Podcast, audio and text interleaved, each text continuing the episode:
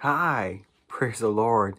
So glad you could join us once again on our evening broadcast as we continue our series on prescriptive versus descriptive. Um, again, what does that mean? Descriptive is describing something that has occurred, and prescriptive is something that is timeless, something that um, has ramifications for us today, um, like prescriptions. Um, so that's kind of how I distinguish between the two. One is just kind of giving an account in the scriptures. The other is these are timeless things that we need to apply in our current lives. And um, the passage I want to look at is in Judges. And in Judges, you know, this is a time in Israel's history where um, there kind of really isn't any king, um, and the people are doing whatever they want. And um, these judges kind of prop up, and God kind of brings these judges out, and they kind of help the people. Uh, Samson, Deborah. Um, the the judge I want to focus on is uh, Jephthah, uh, who um, kind of comes out out of obscurity. Um, he has a mother who is a prostitute, um, kind of the outskirts, and God chooses him to uh, lead uh, the the Israelites to victory against the Ammonites. Um, and the Lord anoints him and he has success and he is ready to rear up to go and fight another battle. Um, and the you know the spirit of the Lord comes upon him and he makes an interesting vow. And I want to read the scripture. And I want to read it kind of verse by verse and look at this passage of scripture um, before we kind of dive into what does it kind of mean for us today. Um, again, I'm in Judges 11, uh, chapter 11, verse 29. Um, so the Lord's Spirit empowered Jephthah. He passed through Gilead, through Manasseh, and went to Mizpah in Gilead. And from there he approached the Ammonites. And Jephthah made a vow to the Lord, saying, If you really do hand the Ammonites over to me, then whoever is the first to come through the doors of my house to meet me when I return safely from fighting the Ammonites. He will belong to the Lord, and I will offer him up as a burnt sacrifice. What a weird thing to say. Um, whoever walks through that door, they're going to be sacrificed up to you, Lord, if you allow me to win. First of all, God already told him he's going to win. He's already given him the Spirit, and the Spirit has empowered him. He doesn't need to, you know, stick the deck here. He's he's fine. He has all the anointing he needs. But it's not enough. He feels he has to do more just in case. And he does a very foreign custom. This is not a um, it's not an Israelite custom to sacrifice a person. This is actually the Ammonites' custom, is to sacrifice people to their God. Um, in the Old Testament, they sacrifice animals. Each animal signifies what particular sin you did. However, you never sacrificed people. Um, there was a couple of occurrences in the scriptures. However, those were very unique circumstances and had nothing to do with uh, human sacrifice.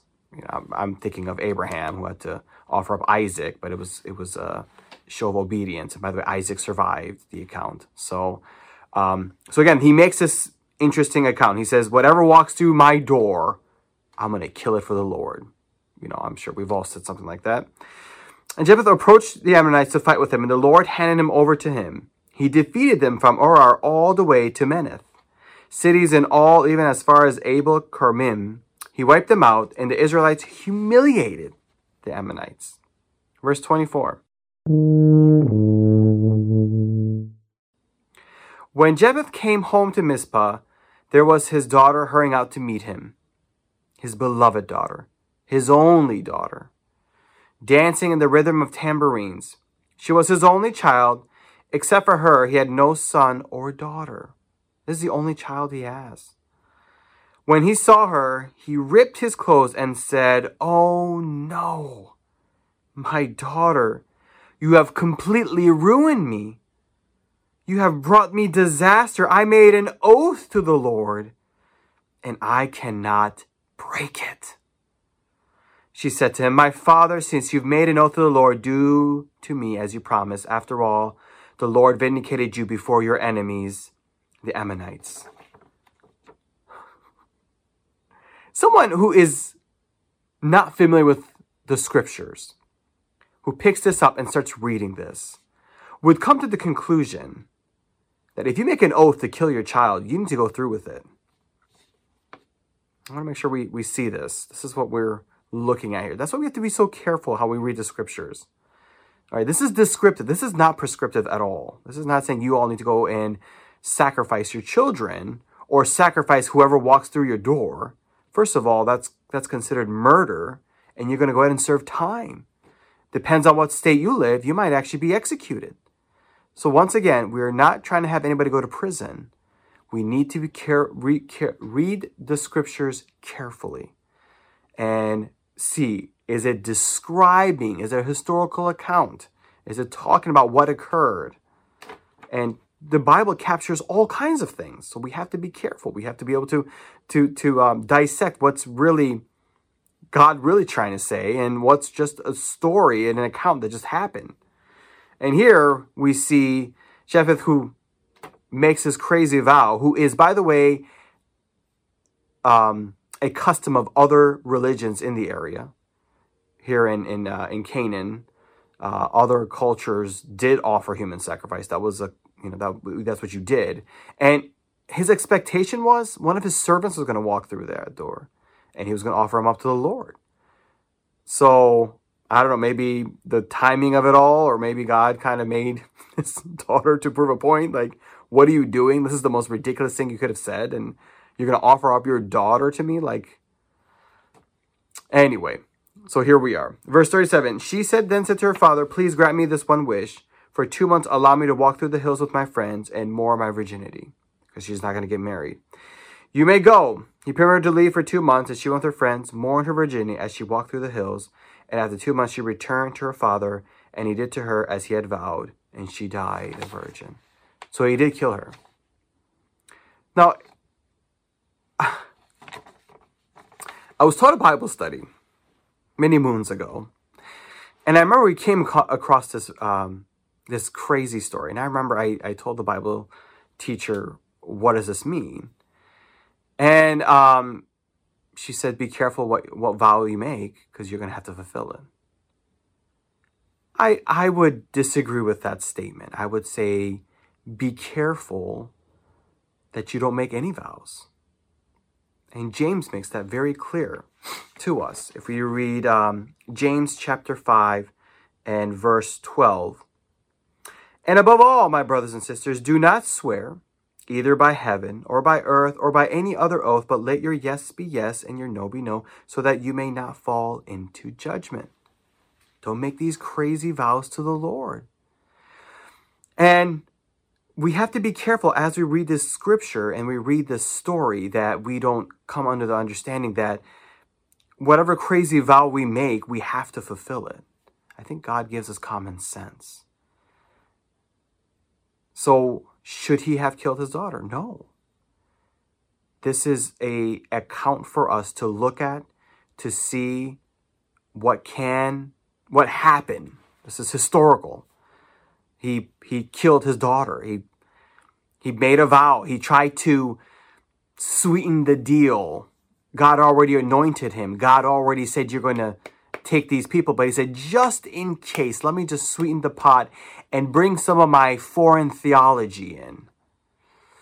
Some of the theology that you know what that I grew up with that I'm pretty sure is not biblical.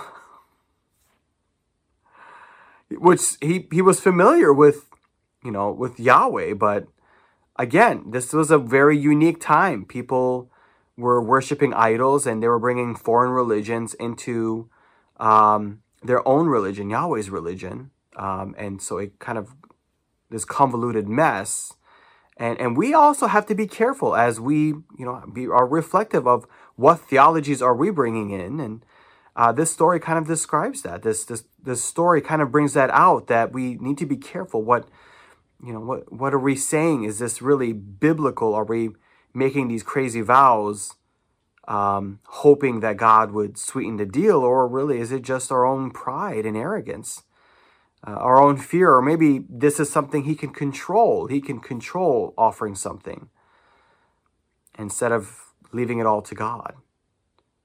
What's sad in this story is that he didn't need to do that. He he could have trusted God and went out and did what needed to be done. But that wasn't enough. God wasn't enough. And I think that's the moral of the story is that God is enough. For him, it wasn't. God wasn't enough. He had to sweeten the pot. He had to find something else and ultimately caused uh, the death of his only child. Very, very horrific, very sad uh, account of this man. Um, but what are you doing? You know, what, you know, in your own personal life, are you, is God enough? I wasn't planning on going this direction. I actually have notes here, but uh, I'm kind of being led by the Spirit here tonight. Is God enough? Do you feel like you you need to sweeten the pot? Do you feel like you need to do more? And God just says, "This is what you need to do," but you want to go above what He said, and you want to add more to it, and you want to bring your own things into the to the to the pot, and it's it's messing things up. Trust in Him. He is enough. You don't need to add anything else. You don't need to bring anything else to the table. And as crazy as it seems, He's enough. It's all that you need. Is He enough for you? I went back to my notes. when we read the scriptures, we need to be careful whether it's prescriptive or descriptive. As we read through them and we look at them and say, is is God in this? Because sometimes we assume God's silence as, well, God approves this. No, he doesn't. God is silent because he does not approve. Sometimes God is silent because God is silent. But we need to read the scriptures, read the context, read the whole Bible. Uh, you know, scripture speaks to scripture. So just, just don't pull one thing out of context or just pull one passage of scripture and say, well, this is what it means. You have to look at all the other scriptures. And we've already talked about that. You've, we've heard several um, people on the pastoral team already mentioned that um, you know if we were to just take this at face value, it nullifies all this other stuff that's happening. So no, we have to we have to kind of read the whole Bible. We have to see the whole picture and see what is going on here. And if you read the whole Bible, you see that you know oaths are not to be taken, and and nowhere in there that says human life should be sacrificed. But I'm going to go back to where the Spirit led me. Is God enough? Is he enough, or do we feel we need to sweeten the pot? Can I tell you something? He is. No, you don't need to do extra stuff. No, you don't need to say, well, God, if you do this, then I'll I'll give up drinking soda for the rest of my life. You know, just something ridiculous. Easy enough. Jesus, Lord, we trust you. God, we love you.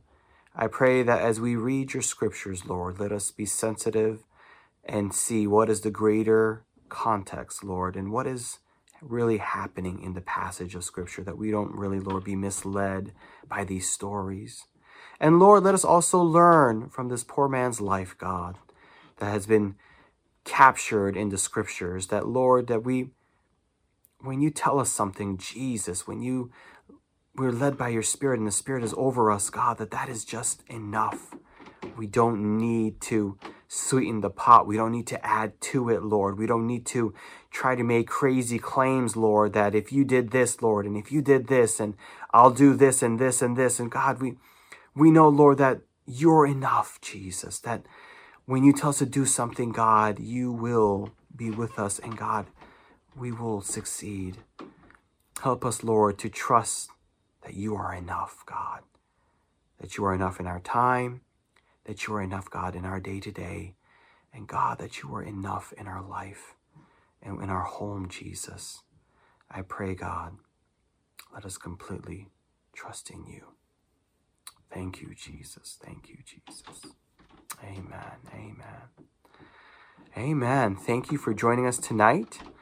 And please continue to tune in at 7 as we continue this great series about carefully reading the scriptures and making sure we don't come to bad theology because we see something that is a story and make it something prescriptive, a principle, something timeless that doesn't exist. Thank you again.